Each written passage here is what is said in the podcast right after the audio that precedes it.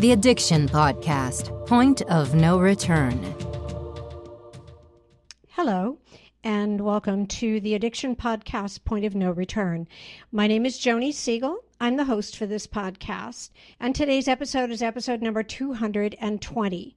Just a reminder to please subscribe to this podcast wherever you listen to podcasts and give us a five star review. That helps us get seen and heard by more people. Also, check out our YouTube channel and once again, subscribe and give us a thumbs up. Today, we're going to be interviewing a sports figure, a well known sports figure. His name is Ryan Leaf. He is a former American football player who was a quarterback in the National Football League for four seasons. He played for the San Diego Chargers and the Dallas Cowboys, and he also played with the Tampa Bay Buccaneers and the Seattle Seahawks. After his NFL career ended, Leaf completed his degree at Washington State. However, he had legal troubles involving drugs beginning in 2010 after a Texas judge sentenced him to 10 years probation. Two years later, he pled guilty to felony burglary and drug possession in Montana.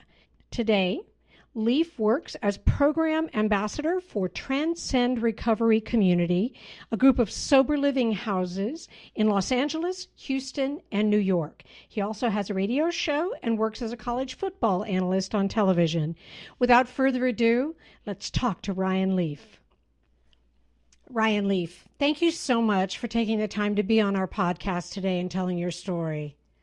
My pleasure. Thank you for having me. It's awesome. And I like your sign in the back, the RDL show. Is that your radio show? Yeah, my little TV show. Just uh, I just finished doing it about oh, just over an hour ago. Um, you know, something I picked up in the pandemic, just kind of taking some control back. So yeah, yeah, it's just uh, it's a it's a it's a sports show, but it uh, it starts with you know you know life. You know, I think sports brings us together so we can have honest and open conversations, and that's that's kind of what the show is about. That's awesome. We'll definitely want to talk about that more, um, you know, toward the end. But start me out with like, what's your story? Where did you grow up? How did you get into sports? How did your life begin? Well, I grew up in a small town in uh, in Montana called Great Falls. Uh, raised by two amazing parents. Um, my mom was a registered nurse. My dad was uh, an insurance salesman, but uh, also a two uh, two tour Vietnam veteran who um, would go and raise three boys, um, build a business. Um, I I don't subscribe to the idea that you're a product of your environment. Um, because if that was the case, I would have never ended up in a prison cell. I was loved. Um, I had uh, many extended family, grandpa, grandpa, aunts and uncles, cousins, everybody, a community that supported me. Um, so you know, it was a, a the, the epitome of white privilege growing up where I did, and uh, and probably taking things for granted um, in in in little rural um, Great Falls, Montana. Understood. So, did you you have a drug history, correct? Uh, yes, my my history is uh, opioids. Um, okay. okay. Yeah. When did you get started on opioids? Probably uh, probably about four months after I'd retired from the NFL. Okay, so you made it through the your NFL career without doing drugs. You said. Well, I, I, I, I'd like to blame my poor performances and boorish behavior on the fact that I was a drug addict, but I was just uh, I was just not a very good human being. Uh, the the the drugs were just a symptom uh, to medicate, you know, all those all those emotional feelings ultimately at the end uh, when I had you know quit doing what I'd always done, and that was to be a sports star. And when that was gone and competition, which I tell people was my first drug of choice growing up, was gone. I needed to fill it with something. And uh, one night in Las Vegas, I was at a fight, and the announcer was announcing celebrities in the audience, and he announced, you know, Tiger Woods and Charles Barkley and Dr. Dre and the the MGM gra- crowd just applauded and they announced my name and the whole place just booed and hissed and oh my. it's not like that hadn't happened before you play professional sports you walk into a an oppo- opposing team stadium you get booed but you were wearing a helmet and shoulder pads and this armor um, um, what my addict brain, because I think I, I, I know for a fact that I was a drug addict long before I ever took a drug. Um, my what I heard was not only are you a, a, terrible football player, Ryan, but you are a shitty human being. That's that's what my addict brain heard. And sure enough, that night, an acquaintance of mine, uh, you know, offered me a couple Vicodin with the alcohol I was drinking because um, I was going to have to go to parties where there were celebrities and uh, Hall of Famers and Super Bowl champions, where I always felt less than mm-hmm. um, and judged. And you know, I took them um, with the alcohol, and I didn't feel any of that. It did exactly what it was supposed to. They're painkillers for a reason. I was in a lot of emotional pain about being a failure, not living up to expectations, uh, criticism from others, judgment, and so this worked.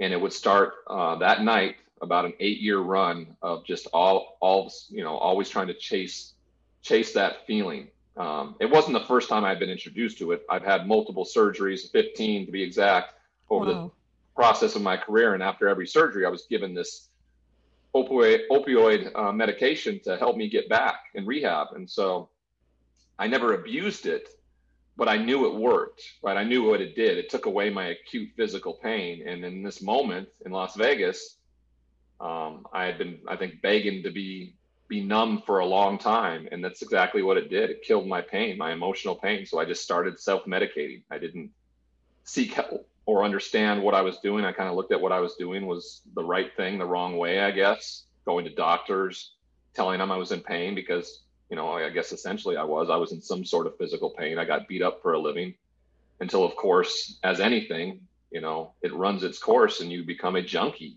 And that's what I mm-hmm. did. That's what I became.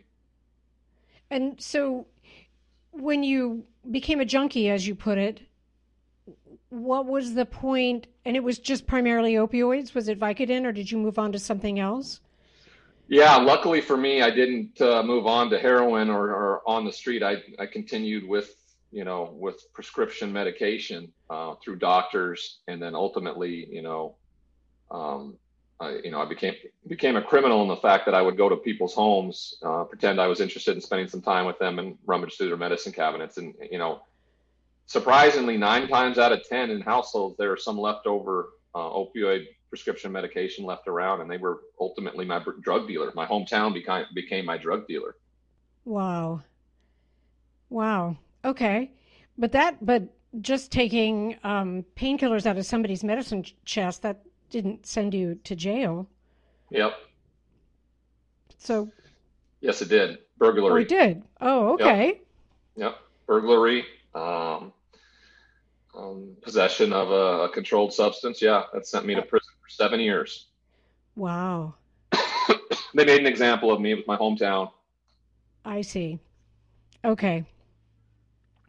But you okay? So you're not a football player anymore, and now you, because of burglary, you have you're landed. Whoops, I'm sorry. You've landed in jail. So what progressed from there?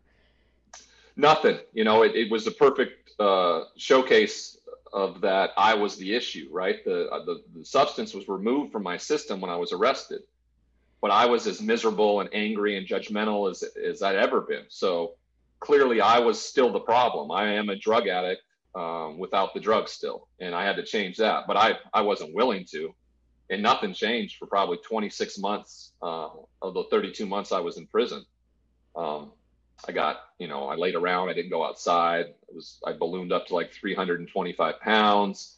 Wow. Um, was about to stroke out from high blood pressure. Was um, as miserable as you could imagine uh, in terms of what I thought my future was, or or how or what I could offer anybody or anything. I, I pushed away everybody that had ever loved me. I mean, it was the most, and I wasn't using. You know, that showed that uh, that it was a the, the substance was a byproduct. Um, you know the real problem was my mental health um, and how I lived my life. Exactly. That's what we've said many times on the podcast is that the drugs or alcohol are the solution to the problem. They're not the problem. Yeah. No. So what changed that for you 26 months into your sentence? What changed? My roommate, um, he was an Afghan Iraqi war veteran. And he had done something I think a lot of us have done in our lives, and that's drive drunk one night when he was home on on leave, and he just so happened to uh, kill somebody. Mm. and he had been in there for eight years since he was 23 years old. And I watched him on a daily basis not be resolute with who people believed he was or saw him. And he tried to make positive changes. He had made amends for what he'd done. Uh, he had forgiven himself and he tried to better himself every day in prison. And that was that kind of person stood out because everybody else in prison is not trying to better themselves. They're trying to just maintain. And that usually means to just continue with what and who they were on the outside. In my case, I, I wasn't doing anything. I was just laying in bed, you know, self-loathing, angry, all those things. And I guess finally one day he he kind of had enough of my attitude, uh, and he felt comfortable enough to confront me. And he suggested that we go down. Well, first he said, you know, get your head out of your ass. Um, you don't understand the value that you have, not only for the men in here, for when, but for when you get out. Because Ryan, you're going to get out at some point. I may never. So let's. We're going to go down to the prison library and help people who don't know how to read learn how to read. And uh, I can't tell you why I did it. I've had many of those come to Jesus moments from mentors, family, coaches, and I just literally, you know, had told them to all fuck off. Um, I got this.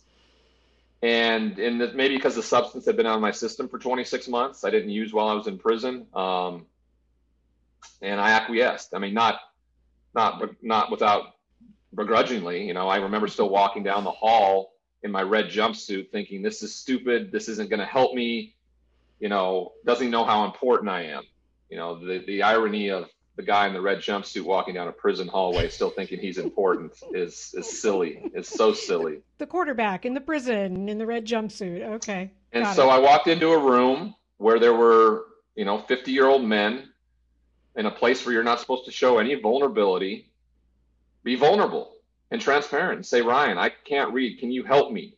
And I don't think growing up in Montana around cowboy culture and then in locker rooms my whole life, that I don't think I've ever heard another man say that.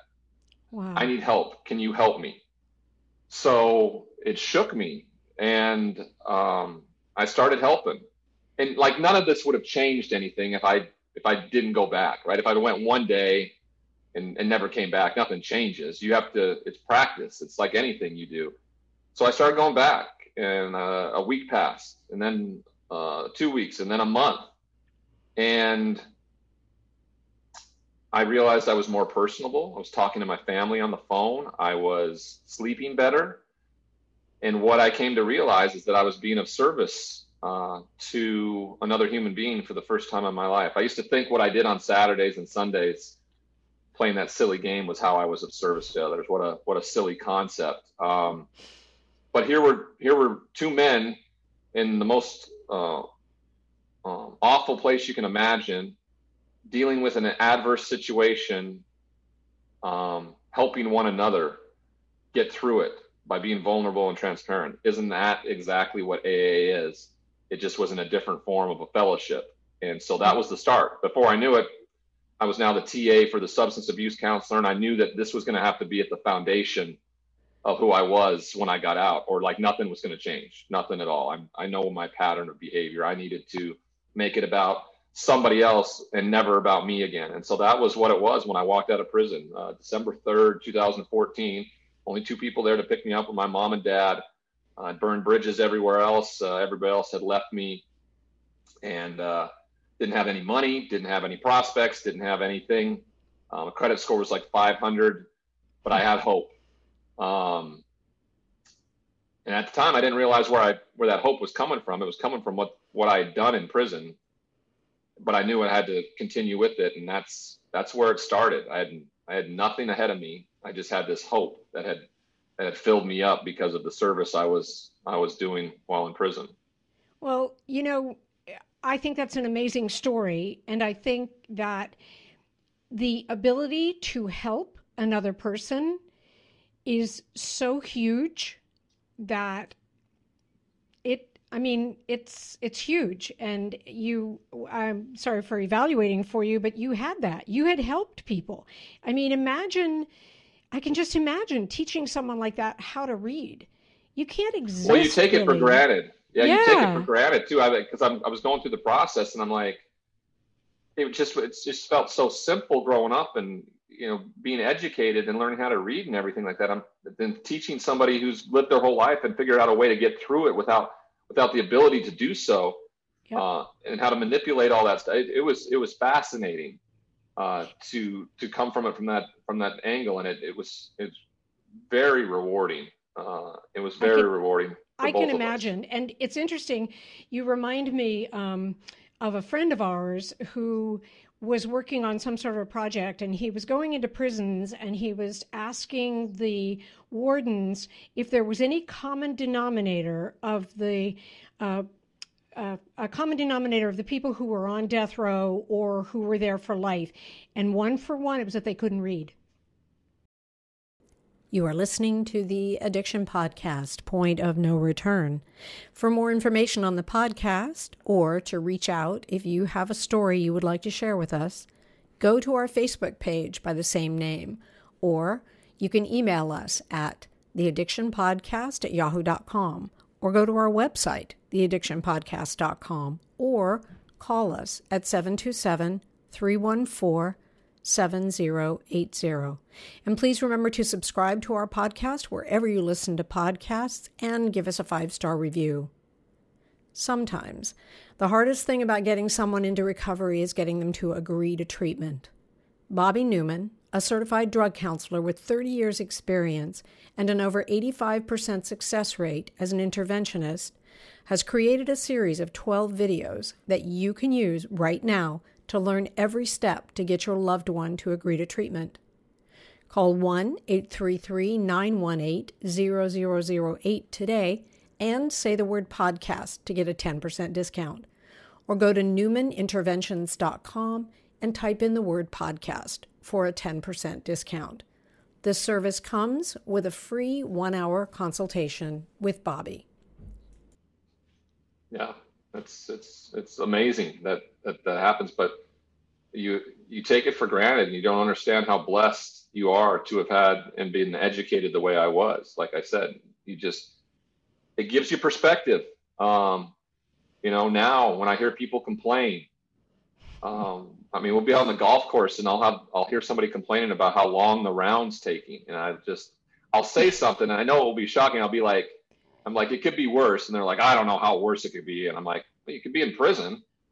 and they just stop in their tracks and they're like, and they look at me and they, they kind of do a double take and I go, oh, that is, that's Ryan Leaf. Yeah. He was in prison. This is okay.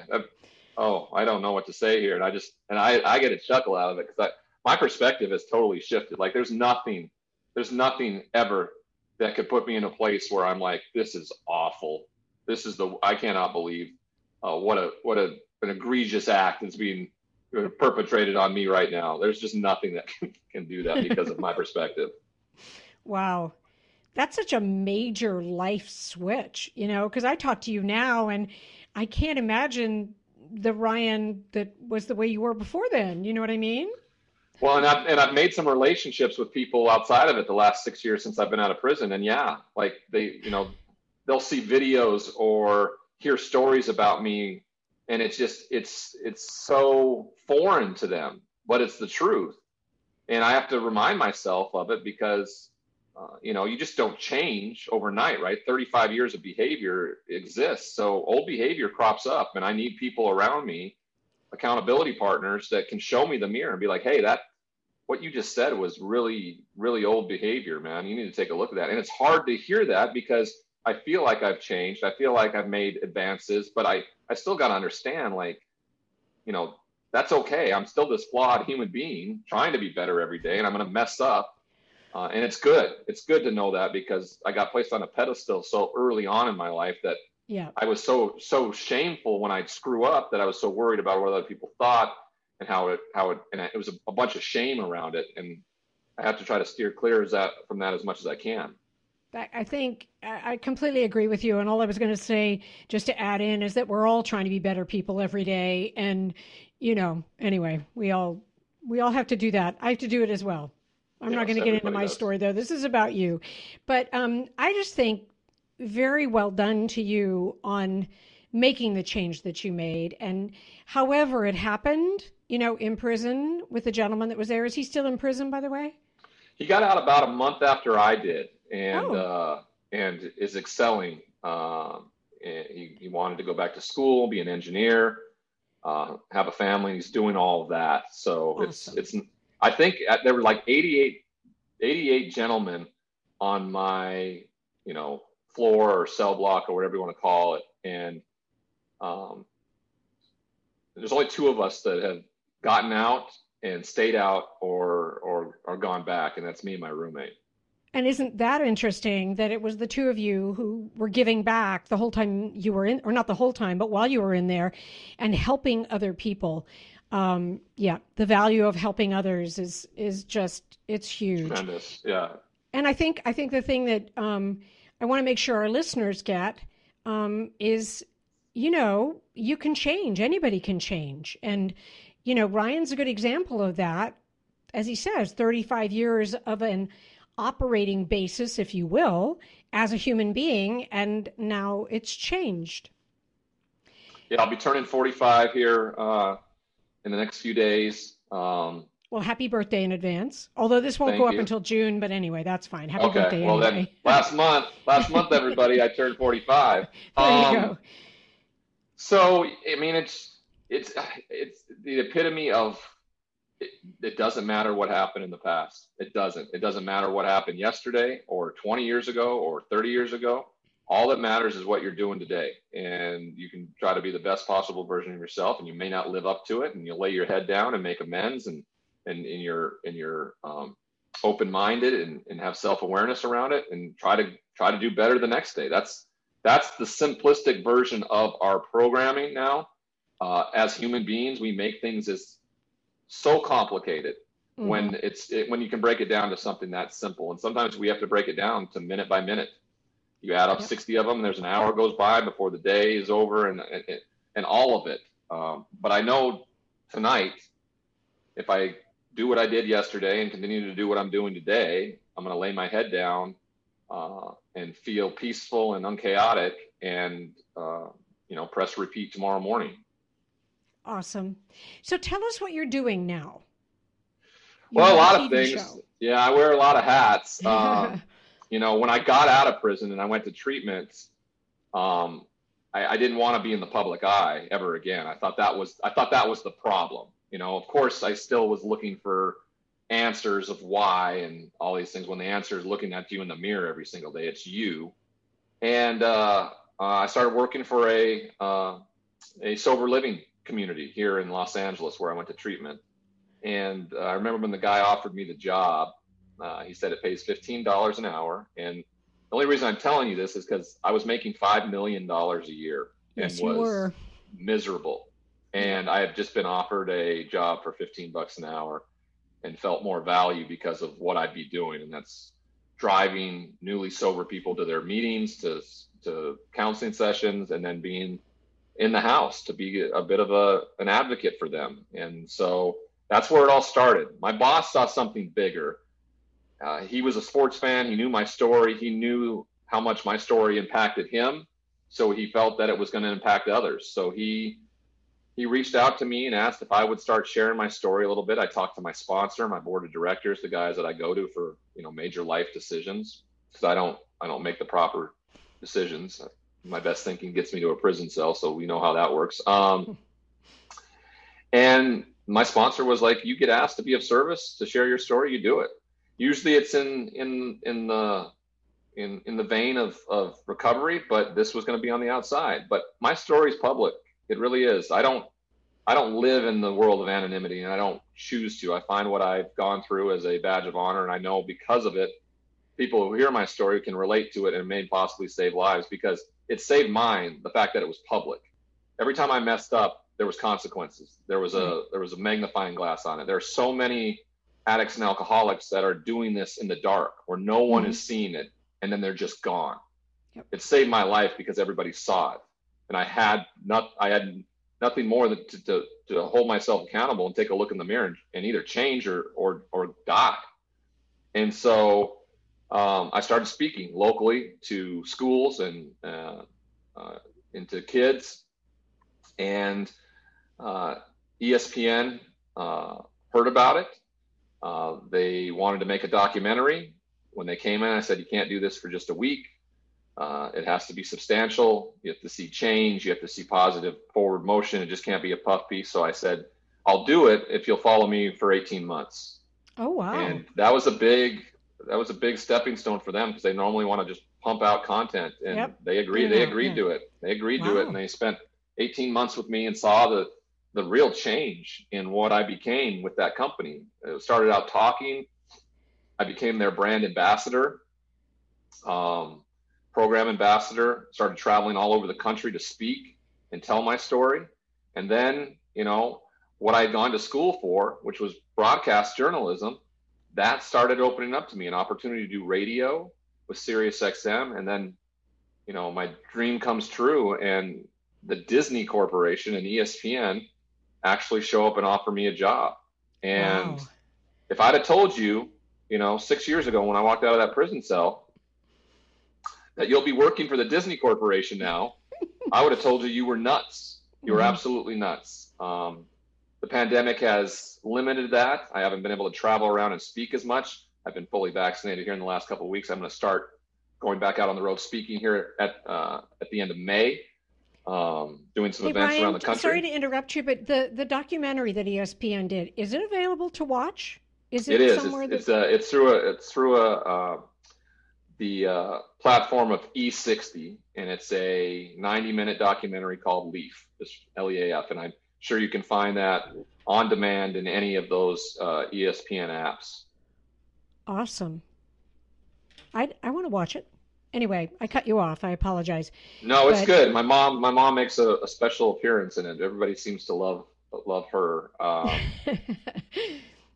you know, she had to she had to deal with an addict son for a very very long time, and so um, I know my parents are incredibly proud to to be able to you know have a grown son now and and and and have a relationship with with him rather than worry. You know, parents worry all the time, but when when the when the son is sick, it it really really infects the whole family, and the whole family continues to get sick, and that's that is what the uh, cancer of it all is.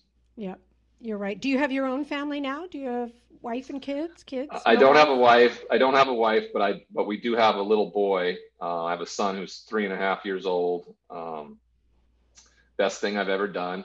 Yep. Um, yeah, he's the best. And what's cool is he'll never have to see a uh, a father who's who's drunk or high or incarcerated. I mean, I think that's. I mean, those are small small barriers to try to overcome a lot of people would think, but I'm very proud of that, that he will never have to see that version.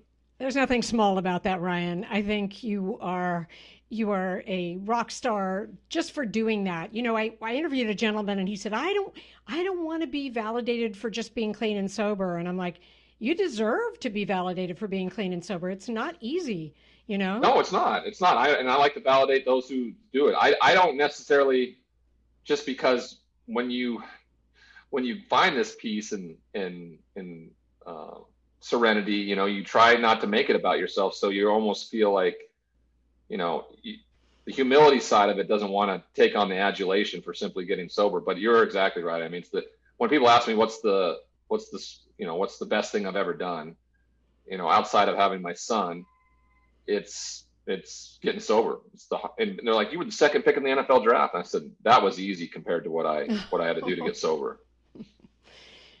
Got it. Ryan, thank you so much for taking the time to talk to us today. Now, if somebody wants to watch um, RDL that I see behind you, how did where do they yeah. find that? It's uh it's on YouTube. Uh, Monday, Wednesday, Fridays, uh, live live show, twelve thirty Pacific on YouTube. The RDL show or the Ryan D Leaf show. Uh, you can find me on Twitter and, and Instagram at Ryan D Leaf. Those are the best ways. My de- direct messages are open. Um, um, so you, if you're struggling and you need to reach out to somebody or ask for help or anything like that, that's been a monumental piece in my connection with the with my communities, um, as well as go to my website, theryandleaf.com, to uh, investigate what we're doing, speaking different places and what's up. So I appreciate the opportunity. Uh, this is a this is a great podcast, and I know that you guys are being part of the solution, and that's all we can do. Stay out of the result, be part of the solution. I love it. Thank you. Great interview, great messages. I you know, his was different than anybody else. You know, oftentimes we talk to a recovered addict and they say, you know, they kind of had an epiphany. He his story is totally different and yet all of the messages are pretty much what everybody needs to hear. And the fact that he kind of found his way out by helping other people, that is huge. That's huge. First you have to help yourself then you have to help other people. So thank you so much for listening. We will be back again next week with another interview. You have been listening to the Addiction Podcast, Point of No Return. For more information, reach out to us on Facebook or go to www.theaddictionpodcast.com. Our email is theaddictionpodcast at yahoo.com.